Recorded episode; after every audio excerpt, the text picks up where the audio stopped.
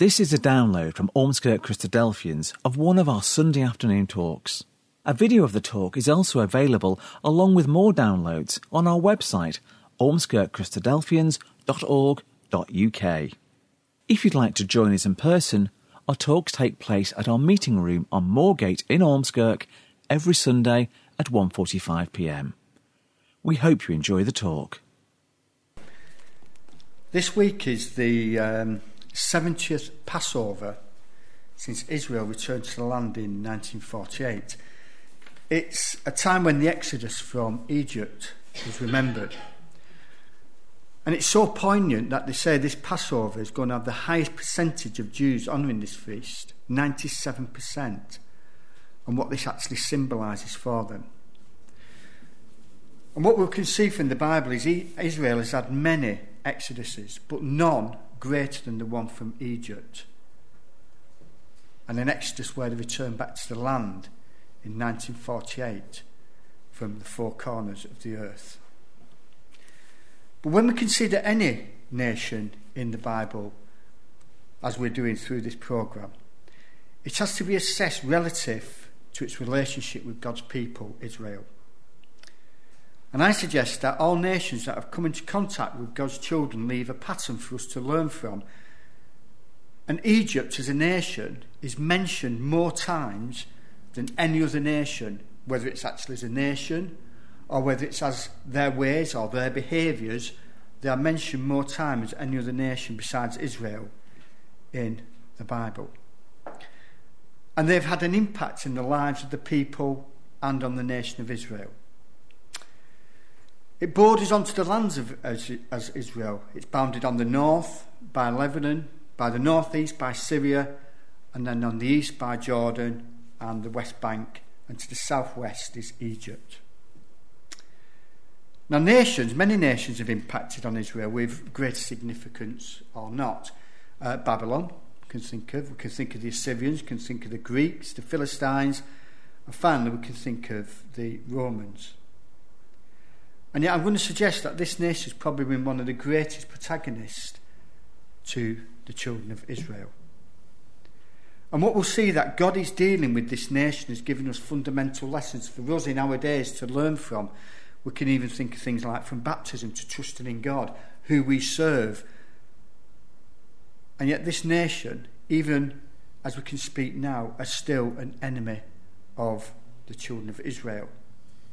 And we can just go back some years to 1967 and what's called the Six Day War, where Nasser wanted to eradicate Israel from the face of the earth. And we can see from this uh, first map there that that's the end of the after 1967 war. And we can see that how Israel has gone all the way down to Eilat, but it's still bordered by Egypt, Jordan, Syria, Lebanon, and then above that, we know we've got Iraq and Iran and Saudi Arabia. So, if you like, for use of a better word, the children of Israel, the nation of Israel, is surrounded on all sides by its enemies and it's backed up to the Mediterranean Sea.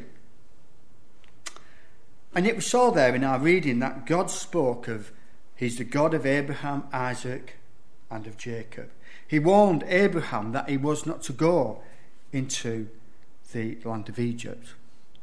And what we're going to look at is we're going to look at how the children of Israel ended up being in um, that land.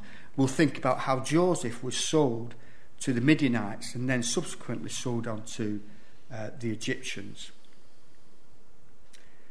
It was in this land that we'll see that the children of Israel were slaves to the Egyptians and it will tell us the story of how Israel first went into, into exile. And it was a pattern that was to shadow over Israel throughout their existence, whether that was exiled by nations or exiled from the word of God. It was an, a punishment, a necessary punishment for their disobedience of God. Or also, it could also show, as we'll see today, the salvation of God as he passed over the land of Egypt. So, as we mentioned earlier, there was a greater famine. There was a great famine in the land So Joseph was one of the sons of Jacob, and his brothers were very jealous of him, and they threw him into a pit and they sold him to the Midianites. And yet, what we know is that J- Joseph prospered um, in the land of Egypt and eventually became the second most powerful man in Egypt after Pharaoh. If we could just look at Genesis chapter 41 to, to read about that. So Joseph was the son of, of Jacob, Abraham, Isaac, and of Jacob. And he's taken as a prisoner into the land of Egypt, and yet he excels because he's blessed by God, he's looked after by God. And it says in Genesis chapter 41 and verse 38, we'll start at. Then Pharaoh said to his servants, Can we find a man like this in whom is a divine spirit? So Pharaoh said to Joseph, Since God has informed you of all this, there is no one so discerning and wise as you are. You shall be over my house, and according to your command, all my people shall do homage. Only in the throne will I be greater than you.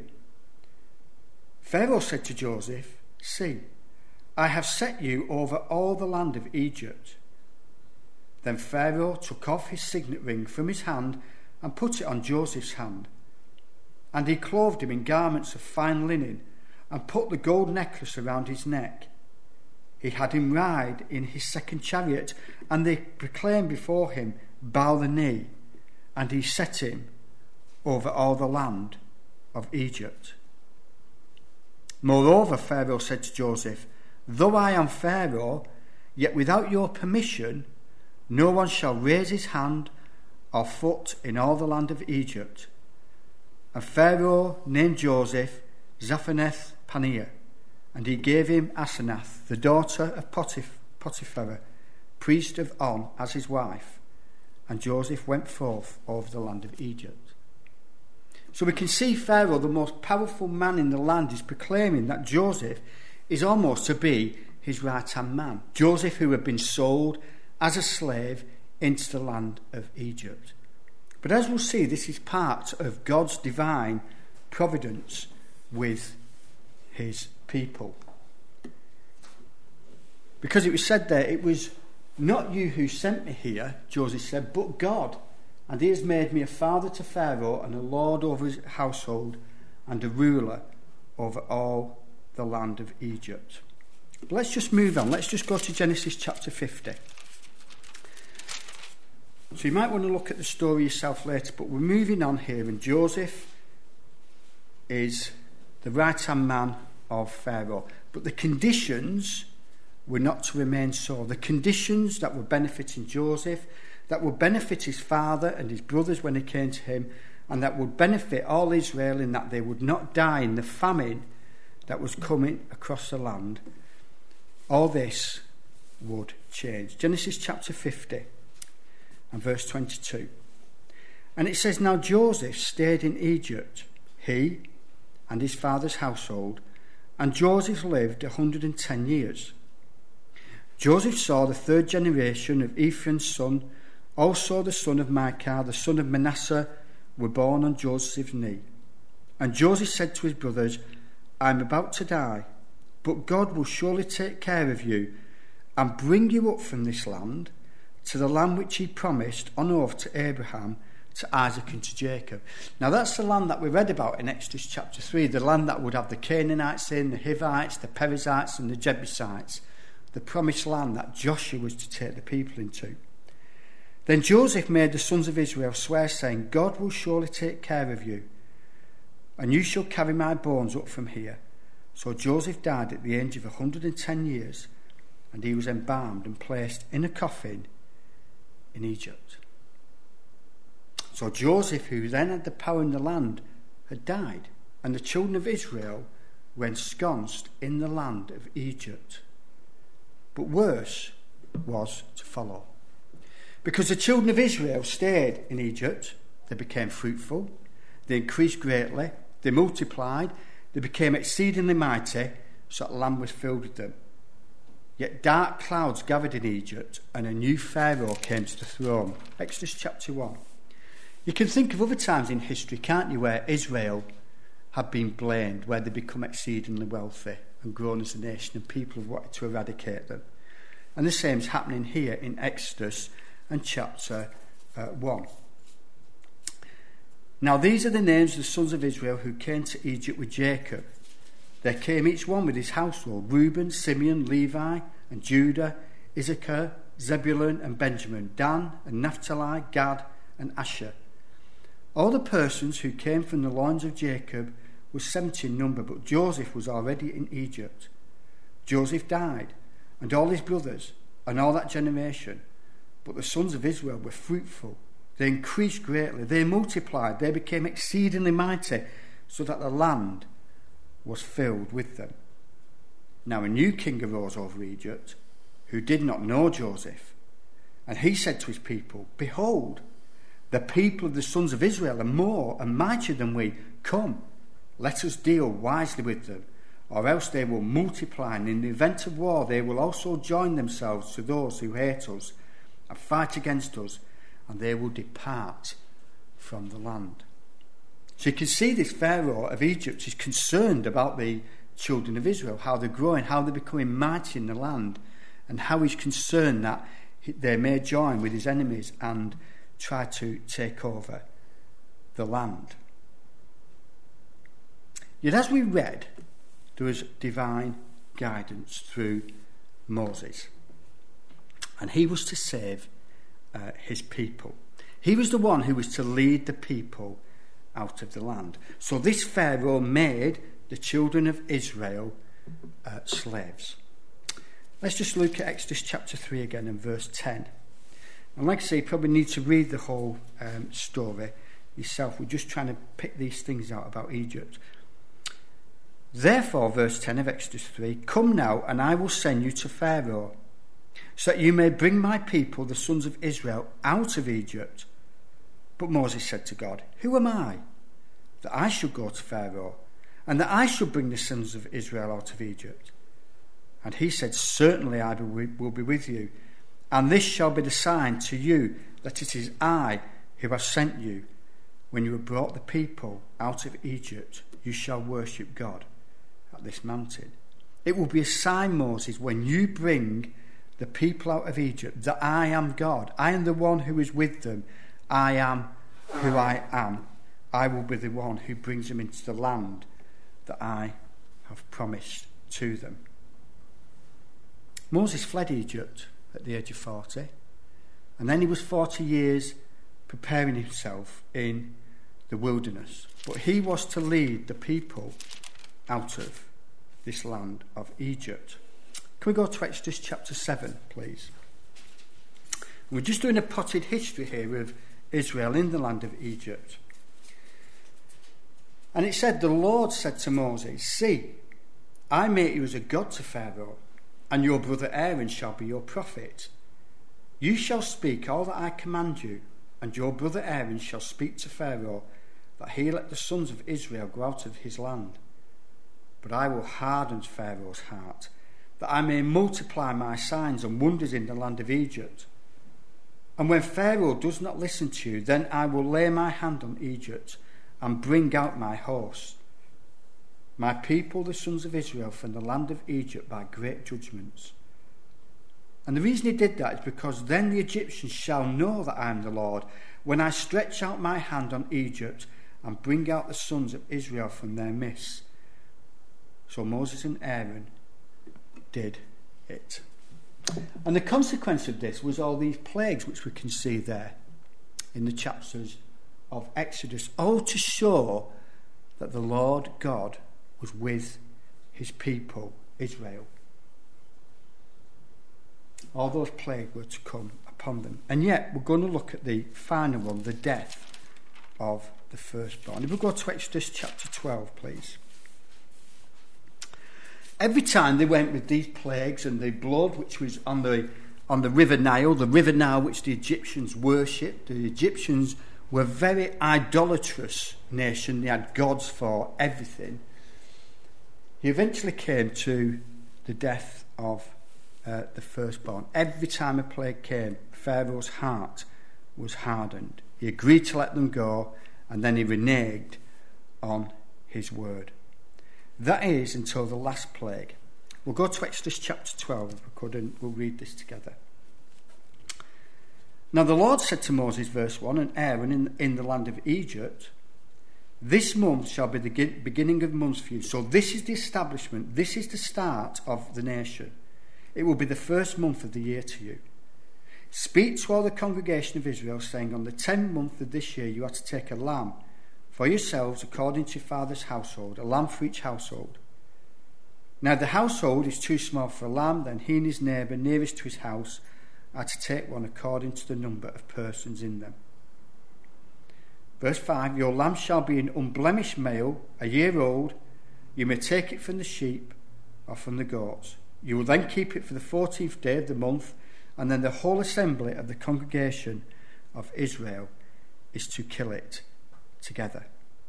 Then verse 7 says, Do You then take the blood from that lamb, you put it on the doorpost, on the lintels of the house. You will eat the flesh roasted with fire and with unleavened bread and bitter herbs. This is the same Passover as the Jews have celebrated this week. Do not eat of any of it raw or broiled and you shall not leave any of it, verse 10, until the morning. And then it says, Now you shall eat it, verse 11, in this manner your loins girded, your sandals on your feet, your staff in your hand. You will be ready. You will eat it in haste. It is the Lord's Passover. And the reason it was called that, he says, I will go through the land of Egypt on this night. I will strike down all the firstborn in the land of Egypt, both man and beast, and against all the gods of Egypt. I will execute judgment. I am the Lord. And that blood, the blood of the Lamb, shall be a sign for you on the house where you live. And I will see the blood, and I will pass over you, and no plague will befall you to destroy you when I strike the land of Egypt. So, in essence, destroying the firstborn was almost trying to destroy the nation. And it was the blood on the doors and the lintel posts that were to save the children of Israel. But let's just look at verse 23. The Lord will pass through to smite the Egyptians, and when he sees the blood on the lintel and the doorpost, the Lord will pass over, and he will not allow the destroyer to come into your house to smite you. And you will observe this event as an ordinance for you and your children forever. When you enter the promised land which the Lord will give you, as he has promised, you shall observe this rite and when your children say to you, What does this rite mean to you? you will say, It's a Passover sacrifice to the Lord who passed over the houses of the sons of Israel in Egypt when he smote the Egyptians, but spared our homes, and the people bowed low and worshipped. And this is exactly what happened when they went into land, when Joshua took them into the promised land. The first thing they did is they celebrated the Passover of coming out of the land of Egypt. But what does all this kind of mean to us today? What effect does the nation of Egypt have on us today? What effect does the nation of Egypt have on, on, on Israel uh, today? But before we answer that question, just turn over to Exodus chapter 14. And what we have is we have the, all the firstborn of Israel of Egypt destroyed. The children of Israel leave. They flee from the land of Egypt, led out by Moses. And then it says in verse 10 As Pharaoh drew near, the sons of Israel looked, and behold, the Egyptians were marching after them. The Egyptians went out after the children of Israel to destroy them. Ere they'd lost all their slaves, and they didn't want the people to flee the land. So the Egyptians are behind the children of Israel, and in front of the children of Israel is the Red Sea. So, for use of a better word, or verse. They're in between a rock and a hard place. And the Egyptians were marching after them, and they became very frightened. So the sons of Israel cried out to the Lord, and they said to Moses, Is it because there were no graves in Egypt that you have taken us away to die in the wilderness? Why have you dealt with us like this, Moses? Why have you brought us out of Egypt? Is this not the word that we spoke to you in Egypt, saying, Leave us alone We don't want to be bothered. Let us serve the Egyptians. For it would have been better for us to serve the Egyptians than to die in the wilderness. So the children of Israel couldn't see what the Lord God of Abraham, Isaac, and Jacob was doing through them, where he was bringing them out of the land of Egypt, and he was showing their salvation. Because it says in verse 13 But Moses said to the people, Do not fear, stand still, and you will see the salvation of the Lord.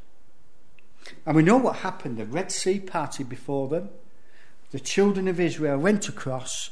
The Egyptian army came and they went to go across the Red Sea. And we know the Red Sea folded over them and took all away the Egyptians. And it says, The Egyptians that you see today, you will see no more. Do not fear. Stand and see the salvation of the Lord. But the children of Israel always sought for a sign, just as the people did, desiring a miracle of Jesus. And yet we can look at the Word of God and see how many signs and wonders, And yet, within no time, they passed through the Red Sea, they'd seen a wonderful miracle, they've been saved from the Egyptians, and yet within no time, they were drifting away from the Lord of heaven and earth. And God wanted the children to remember that deliverance. He wanted to remember them coming out of Egypt, that nation of Egypt, that He had brought them out. He had saved them from that land. Let's just go to the New Testament now and let's have a look at Acts.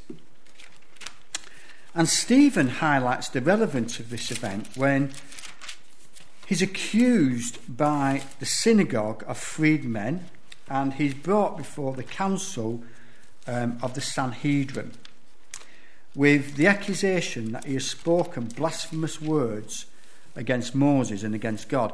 Now that's interesting, isn't it? That the these who accused him put Moses before God. And that's probably a lot what they, they, they do now. Moses' law is, is so important to them and the traditions um, than God. But in his defence, he recalls Moses and his rescue from the death of the firstborn. Um, Acts, Acts chapter 7 and verse 9.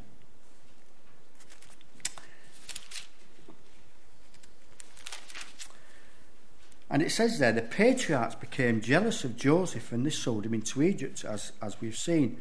Yet God was with him, and he rescued him from all his afflictions and he gave him wisdom and favour in the sight of Pharaoh, king of Egypt, and he made him governor over Egypt and all his household. So that's confirming what we've, we've already said. Verse 11 says, Now a famine came over all Egypt and Canaan, and there was, there was great um, affliction. Verse 14 Joseph sent word and invited Jacob, his father, and his relatives to come to him. And Jacob went down to Egypt, and there he and our fathers died. Verse 17. But as the time of promise was approaching, which God had assured to Abraham, the people increased and multiplied in Egypt, as we said, until there arose another king over Egypt who knew nothing about Joseph. And it was he who took shrewd advantage of our people and mistreated our people so that they would expose their infants and they would not survive. It was at this time that Moses was born, and he was lovely in the sight of God. And he was nurtured three months in his father's home. And after he had been set aside, Pharaoh's daughter took him away and nurtured him as her own son. And Moses was educated in all the learning of the Egyptians. He was a man of power in words and deeds. But when he approached 40, it entered his mind to visit his brethren, the sons of Israel and when he saw one of them being mistreated by an Egyptian, he struck down the Egyptian and thought his brothers would understand. But they did not. But the one who was injuring his neighbour, verse 27, saying, Who made you, Moses, a ruler and a judge over us? You do not mean to kill me as you killed the Egyptian yesterday, do you? At this, Moses fled to the land of Midian where he was for 40 years, it says in verse 30. But then he says in verse 35 This Moses, whom they disowned, saying, Who made you ruler and judge, is the one whom God sent to be both a ruler and a deliverer with the help of the angel who appeared to him in the thorn bush. This man led them out, performing wonders and signs in the land of Egypt and in the Red Sea and in the wilderness for forty years. This is the Moses who said to the sons of Israel, God will raise up for you a prophet like me from your brethren. And that prophet was to be the Lord Jesus Christ. So the events in Egypt were be, to be a pattern of things to come. The people were brought out of Egypt through the Red Sea, they're in the wilderness, then led into the promised land. And who led them into the promised land? Not Moses, but Joshua or the word means Yehoshua.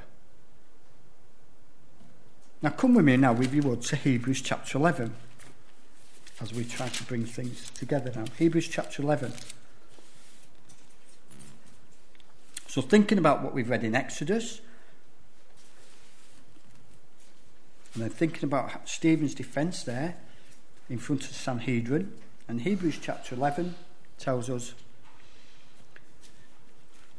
it's talking about those of faith, those who have faith, and it says, All these died in faith. We've got Abraham, we've got Isaac, we've got Jacob, without receiving the promises, but having seen them and having welcomed them from a distance, and having confessed that they were strangers and that they were exiles on the earth.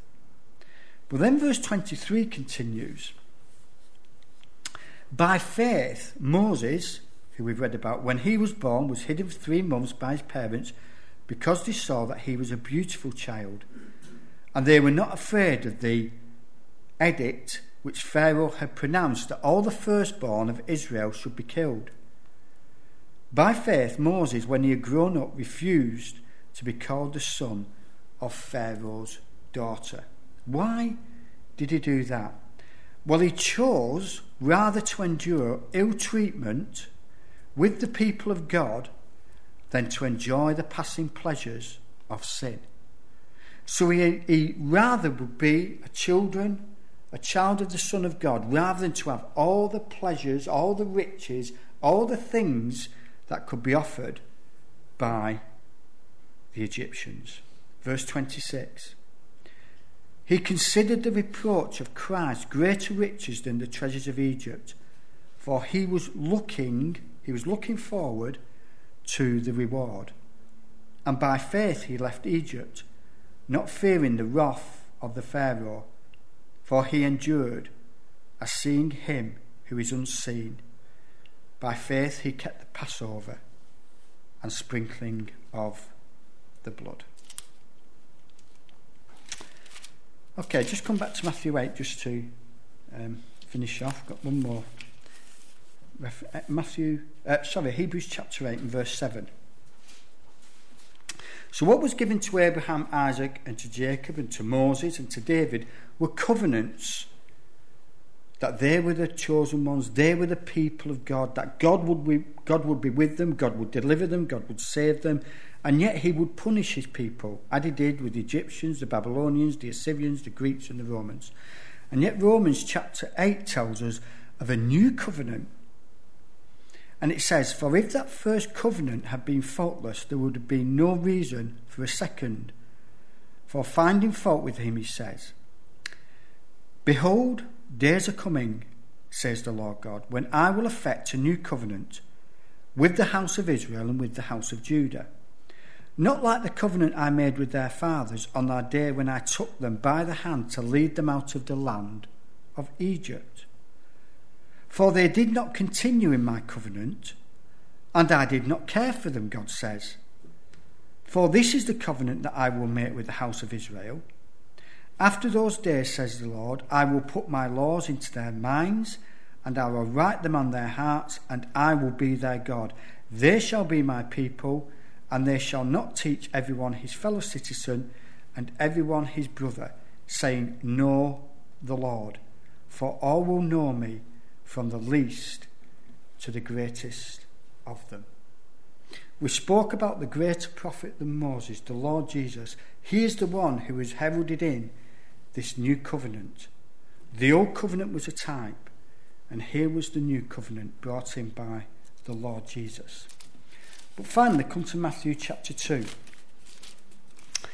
and how things link up. When we consider Moses was in the uh, land of Egypt, and the Pharaoh said, Every firstborn that is born of a Hebrew was to be killed.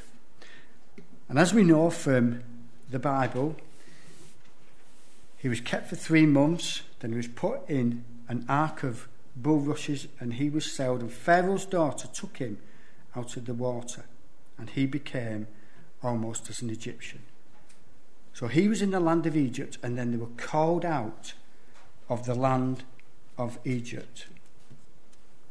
But when the Lord Jesus Christ was born, there was a man who was the king of Israel, if you like, in the land of Israel, who was Herod.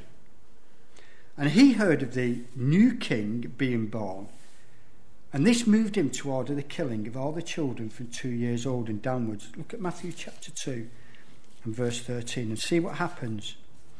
Now, when they had gone, behold, an angel of the Lord appeared to Joseph in a dream and said, Get up, take the child and his mother, and flee to Egypt, and remain there until I tell you, for Herod is going to search for the child to destroy him. So Joseph got up and took the child and his mother while it was still night, and left for Egypt, and he remained there until the death of Herod. And then it said, This was to fulfill what had been spoken by the Lord through the prophet, where it says, Out of Egypt I called my son. And it's actually from Exodus chapter 4, where it says, When Israel was a youth, I loved him, and out of Egypt I called my son. Sorry, Hosea. And then shall you say to Pharaoh, Thus says the Lord, Israel is my firstborn. So I said to you, Let my son go, that he may serve me. So when we see any nation in the Bible, there is a lesson for us to learn of how God deals with that nation and how that nation deal with his children of Israel. So do we think that that's the only time that Egypt have had any dealings with the children um, of Israel. Well, there's been many accounts in the Bible where they have had dealings with uh, the children of Israel. But as we said right at the beginning, in 1967, as we said, Nasser made noises that it was going to wipe Israel off the face um, of the earth. A nation that had only been there since 1948. And yet Israel at 6:45 a.m. in the morning set off to Egypt against all odds with older planes than the Egyptians. The Egyptians had new Russian fighters. And within 12 hours, had totally destroyed the whole of the Egyptian Air Force. The Israeli Air Force then turned their sights to the Jordanians, who were looked at before on the map, and to the Syrians and destroyed their Air Force. And what that happened then was they had no support for their armies. And within six days, Israel had pushed through to saw to Eilat, but most importantly, they pushed through and got Jerusalem back.